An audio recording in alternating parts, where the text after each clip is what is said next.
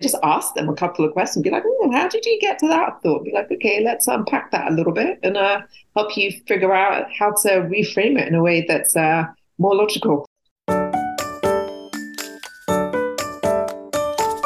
Welcome to Transforming the Toddler Years, a core four parenting podcast blending soul and science based strategies to empower pandemic moms like you, raising kindergarten ready kids.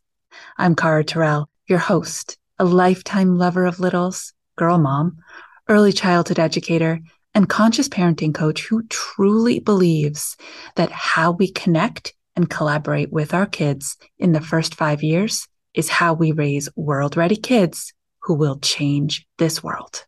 Today's guest is really unique. She's a children's book author who lifts up her voice to support families to raise anti racist kids as we bring up our next generation to not see color, but just see people.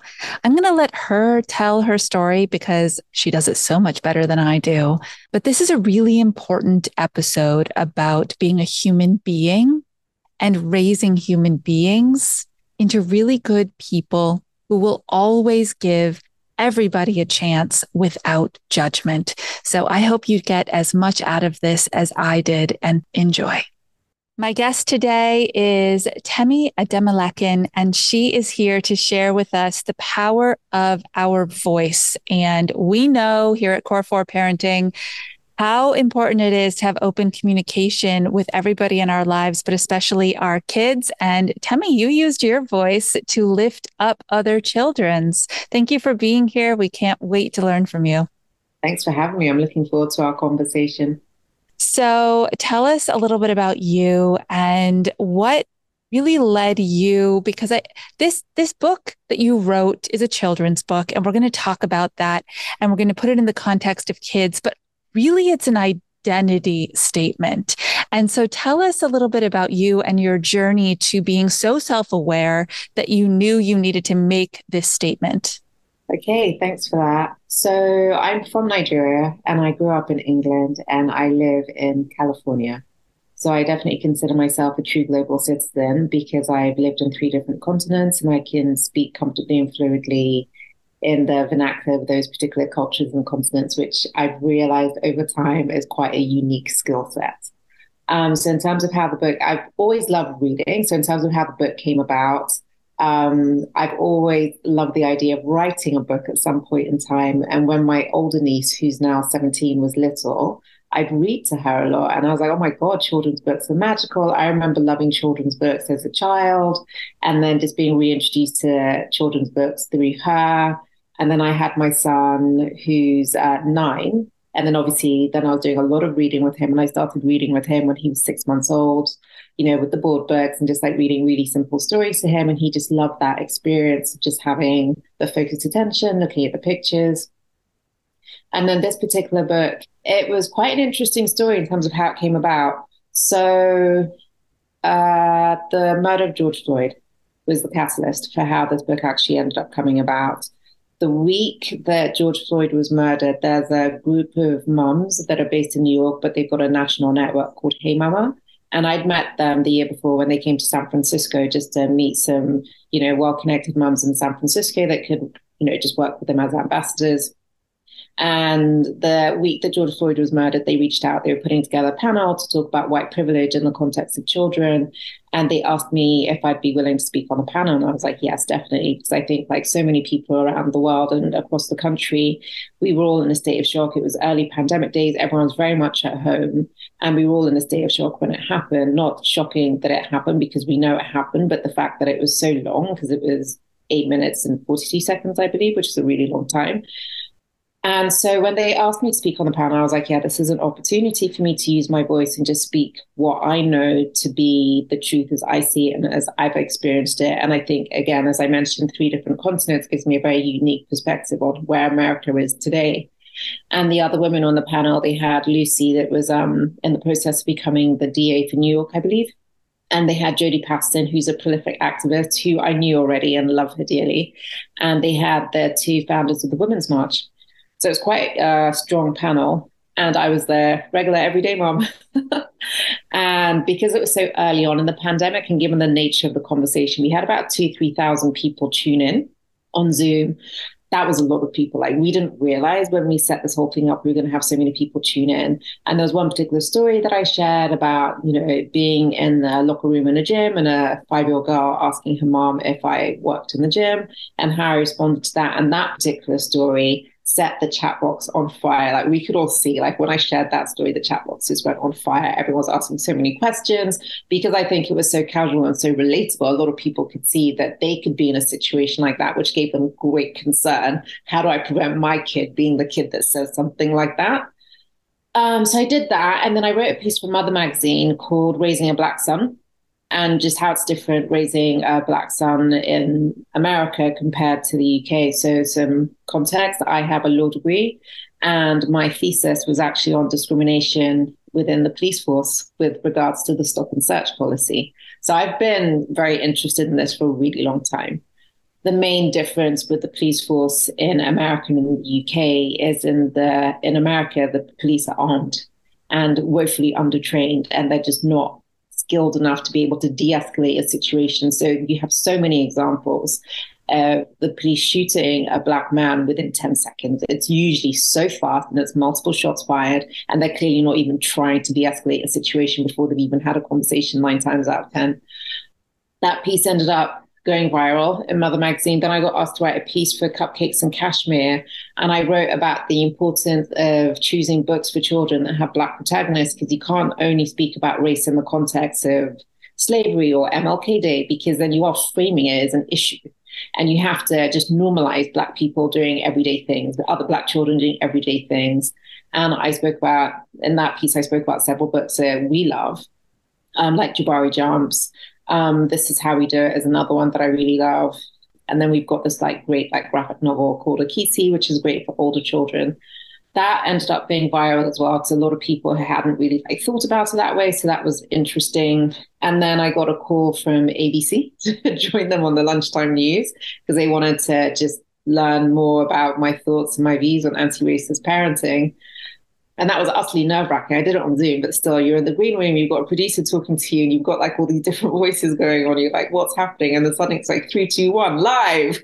uh, and then I got a DM on Instagram from a lovely woman who's turned out to be my book editor. She's like, Temi, you know, I saw you on the panel um, about a month ago, and I've read everything you've written since. I love the way you speak about race because you make it really accessible and really actionable as a mom of young children. And I just wondered if you've ever thought about writing a children's book. And I was like, yes, I have. I have three ideas. Can we get on the phone today? Um, and we did. And uh, one of the ideas became this. Your special voice. That's the name of that book. Amazing. Wow, what a story. And I mean, the tapestry of experiences that you weave and then the knowledge base that you bring. There's there's just so much there. Um, we will definitely get back to the book, but you dug deep into a few things that I want to bring out. People, specifically moms in the conscious parenting world right now, are very clear that they want to raise anti racist children. It's just happening that we want that. Now, wanting to do something and knowing how to do something are two very different things. So help us understand why it matters so much that we do it in the early, early years of their life? That's a great question. So thanks for framing it that way. That's also why I chose to write a board book for the earliest readers, because that's very much the goal to introduce this conversation as early as humanly possible. And I think the real value of introducing the conversation early is that it's never difficult the earlier you introduce the conversation, the easier it is because it's just part of your family's like conversation. It's just part of your vernacular. It's never an issue. It's never perceived as something that's difficult. It's not made difficult for children. Nothing's difficult. adults make it difficult. Adults make it awkward. And I feel the sooner that you can start those conversations with children, the easier it is for everyone. And I also think it's really important to have difficult conversations with children early so they hear it from you first. Because the risk you run with children hearing about, you know, difficult topics from other people is misinformation. Yeah. And it's much harder to correct misinformation than it is to share a little bit of accurate information early. I love how you said that and totally agree with you. I tell parents all the time because they ask me, can I really share this with them? Can I, whatever the situation is, can I really just be honest with them and tell them the truth about it? And I said, you better because kids are brilliant and nature abhors a vacuum and so do brains. So if they sense that there is a missing piece, they're going to fill that in and maybe not in a way that actually benefits them or you in the long run. Um, something else that I would love to hear from you. I did a little research preparing for this interview because I just knew it was going to be an important one and I wanted to get it right.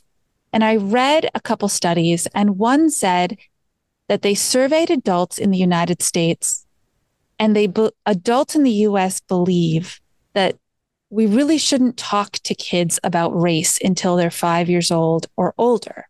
And I thought that was fascinating. And then I used what I know from my early child education background and said, but wait a minute, the 85% of brain growth is done by five years old. Mm. And then I read a third study that said, we can conclusively say that there's an implicit or explicit bias shown by children by five years old. So now my brain's exploding. And I would love for you to make some sense of this in a way that we can we can all move forward and do the best for our kids. Yeah, I think a really popular story that a lot of adults choose to tell themselves that I feel is wildly inaccurate is children are colorblind. They're not um, children see color, children see everything we see. They just don't ascribe judgment to it. And I think that's a really important differentiator. And as you just said, um, brains don't like a vacuum. And so what happens is children notice this difference, and the adults don't ever want to address it. And if the children ask a question, the adults like hush them very quickly, or we don't talk about that, or we can't talk about that now. And so, in the child's mind, they start to think it must be something problematic if no adults ever want to talk to them about it. But I do think it's um, something that's come up several times in conversation in the past few years about this idealistic view of children being colorblind, and it is wildly inaccurate for all the reasons that you've just mentioned, for all the reasons that I've just mentioned as well. It's also deeply damaging because it's denying the existence of so many people, denying the existence of so many different people of color. And it's also denying the reality of what your child is seeing to deny race. Wow. You have a way of putting things into words. And I totally agree with your editor that allows us to take in this really charged emotional information, but in a way that feels good feels empowering. It feels like we actually can make a difference with this new knowledge. So thank you so much for lifting up your voice for the betterment of all our littles. The book, how did you structure it in such a way that that voice is coming through? It's a board book. It's for really little kids, right? There's processing involved, but it's minimal. Is it the pictures that really tell that big, strong story? It's both. So I did not illustrate the book. I am not an illustrator. I worked with a really talented illustrator called Keisha. Um, so I wrote the book first. So the book deal was actually structured on the words alone before an illustrator was brought into the mix. And one of the things I knew from the get go was I really wanted it to be a rhyming book because I remember when my son was really young, just how much he enjoyed the lyrical and musical component of rhyming books. It's very sing songy, it's very easy to read, it's very easy for kids to understand and remember. So that was um, very much the core message of the book. I can share a few pages with you here. Nice. So this was like the line I came up with, like literally when I started thinking about what I wanted the book to sound like this is the line I came up with. If you want to make a difference, but you don't know where to start, begin by searching way deep down to find what's in your heart. And it's such an easy lyrical line for caregivers and adults and parents to share with children. It's a very easy thing for children to remember as well. And so that was really important to me, really. And my editor had to help me simplify some of the language because some of the words that I went to, she was like, yeah, not really for this audience. We need to pick like more simple words. Um, but we managed to make sure that the words in the book flowed and it kept that rhyming component. And then we also were able to like pepper in um, what we've called power words. So these are words that you can share with the children that you're reading to and just ask them how these words make them feel. So imagination, love, joy, courage, wisdom, change. And I've done quite a few readings at schools now as well. And it's really fun to read to children when adults aren't in the room because they pick up on different things and they interact in different ways. So once we had all the words nailed and the book deal was complete, then we got to work looking for an illustrator.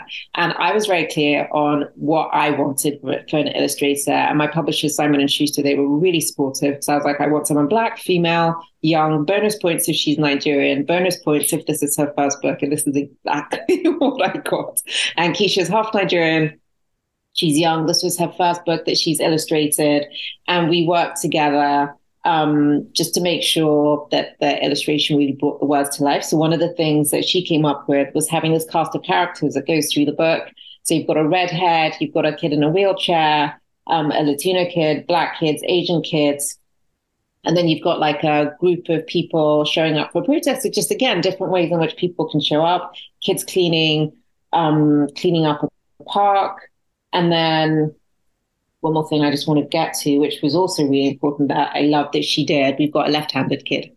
And we just felt like having a left handed kid, a redhead, um, a kid in a wheelchair, these aren't things that you see very often in children's books. And I think a big part of why this book has resonated with so many people is because it has such a broad base of representation that it just ultimately feels really inclusive. And there's a very strong sense of belonging for everybody that's created when you see that kind of imagery with that kind of lyrical wording.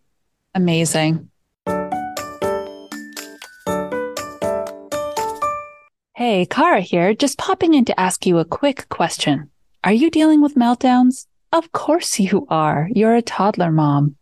What if there was a tool that could help you manage your own emotions and triggers better so you can help your child return to center faster inside the meltdown moment? I am so excited to share my free guide with you. I've even recorded audio files. Five mindful mantras for conscious moms managing toddler meltdowns. Grab it today with the link in the show notes, then download the audios and manage meltdowns consciously. And now I'll bring you back to the rest of the episode.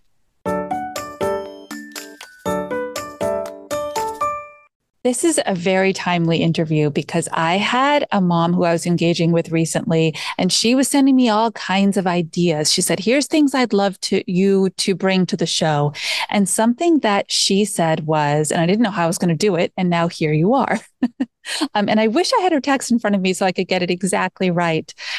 But she's raising a multi-racial child. And she said, I want to make sure I do it right. I want to make sure that I support both sides of the history and both sides of the culture. And she's a single mom and she's feeling a little bit overwhelmed in that. Are you able to give any words to lift her up or, or any advice or any other resources that she can turn to? Um, I would say the fact that she's so aware of it is such a great start point because so many people in similar situations aren't aware and they're not trying because they're just not aware of the fact that they need to. So I think her awareness definitely indicates that she's doing a lot of the right things already. And I think just finding materials, you know, so whether it's books, whether it's cartoons, whether it's movies to support both sides or however many different um, elements of your child's identity, finding ways to incorporate it, going to places that incorporate that identity, um, going to different places with different foods that are specific to that identity, music. Because I think there's so many different ways that we can incorporate culture and identity into everyday lives. And a lot of them are actually really easy. So, like the media we choose to consume, the books we read, the movies we watch, the magazines that we read, um, the images that we look at. And then you can also do it through food food is such a fun, easy exploration. It's something that we did with our son when he was younger. We'd be like, pick a country. and he's got this like beautiful map on the wall in his room. I grew up obsessed with maps and I seem to have passed that interest on to him. Um, and we'd be like, pick a country, and he'd pick a country. We try and find a restaurant or find like recipes that had food from that country so we could at least like explore. So that's a really easy one. Music is another really easy one. Um, football, soccer, it's such a global sport mm-hmm. that can actually be a really good way just to expose children to a little bit of other cultures, just to see how like the different, like especially around the time of like the World Cup, the Olympics is another one because you have people from so many different places, just seeing different people showing up on a world stage together. I think things like that are really powerful for that reason. Amazing. Thank you for all that. So, I really want to wrap this up by sharing a personal story and then tying it into the one that you shared and getting your advice. My kids are 18 and 20, they're older. But when they were much younger and summer came around, we went to the swimming pool. And I'll preface this by saying that we live in rural Vermont. So the diversity in our area is extremely limited. Um, and 15 years ago, it was even more limited than it is now. I'm an extremely perspective based person and I'm an extremely empathetic human being. And my little girls, one of them at the swimming pool, saw a Black family and said, out of curiosity, why is their skin a different color? And it reminded me when you were telling your story about does she work here? Right? The kids are curious. They're going to ask these questions. And the more that we put information in front of them that's educational, like your amazing book, it's going to continue to pique their curiosity and they're going to keep asking questions and want to be part of an engaging conversation with us. In that moment, as a parent, I felt a lot of things. But, oh, my child is curious and would like to know something about the world was not one of them. right? I probably didn't handle it very well in that moment. Can you share with us what best practice might be? How should we handle this? I know shushing our kids, you said we're not going to do that, but what could we say? Because we also don't know how this family, if they hear us, is going to react. And we want to make sure that we don't inflame a situation. Yeah, that's a really common question. And I think there are so many people with the best of intentions that want to avoid being in that position because it makes you feel awkward. It makes you feel very self conscious. You just feel like everyone's listening to your response. So the worst response is no response. So let's just be clear on that. If you see something, you have to say something, and your kids already addressed it. So you have to respond um, take a beat. If you need to take a beat, take a beat. You don't have to respond straight away. Just say, oh, give me a minute to think about that and I'll get back to you in two seconds, just so you can form a thought. Kids are fine with that. You can also come back to it later if you feel you mess up in the moment. But I think the most important thing I can share with those situations you have to get out of your own way in terms of feeling uncomfortable with it because it's not about you. So I think that's the most important thing to really incorporate. It's about the potential harm that you could be equipping your kid to do. And I think if you think about it that way, that enables you to get out of your own way because you're like, okay, I don't want my kid to end up being someone with really negative bias towards people of other races. And therefore, I need to give them a decent answer. And it just has to be decent in the moment. You can come back to it later.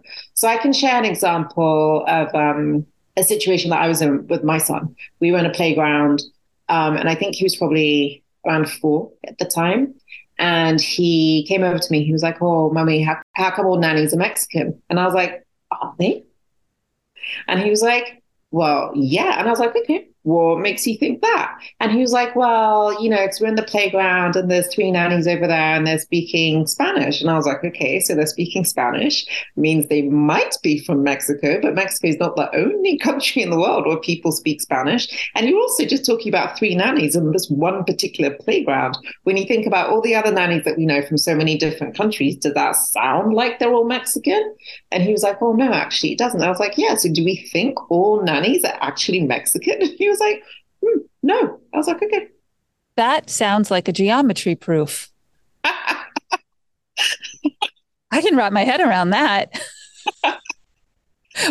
Asking your kid questions is something that a lot of adults seem to be scared to do, but it's the best way to figure out their thought process. It's the only way you can actually understand how they arrived at that thought that is such an interruption to your being. So just ask them a couple of questions. Be like, how did you get to that thought? Be like, okay, let's unpack that a little bit and uh, help you figure out how to reframe it in a way that's uh, more logical.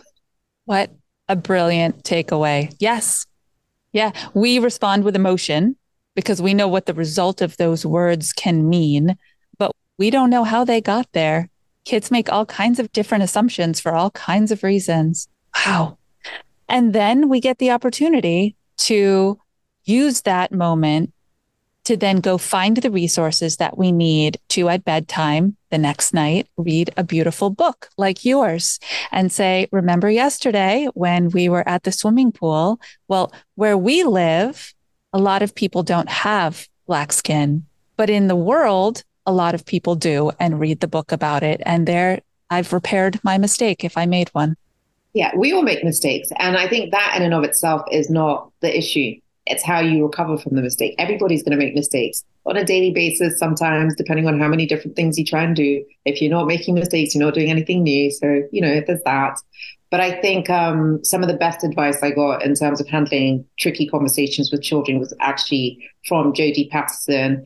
And she said that her recommendation is dose and frequency and just adjust it for age to make sure it's appropriate. So if you have a very young child, small doses, very small doses, but keep it frequent enough for them to actually be able to absorb the information. And as children get older, you can have more detailed conversations. And I definitely love like incorporating books to help navigate things that the children might be thinking. And I think just starting with a question, like if they ask you a question, ask them a question right back.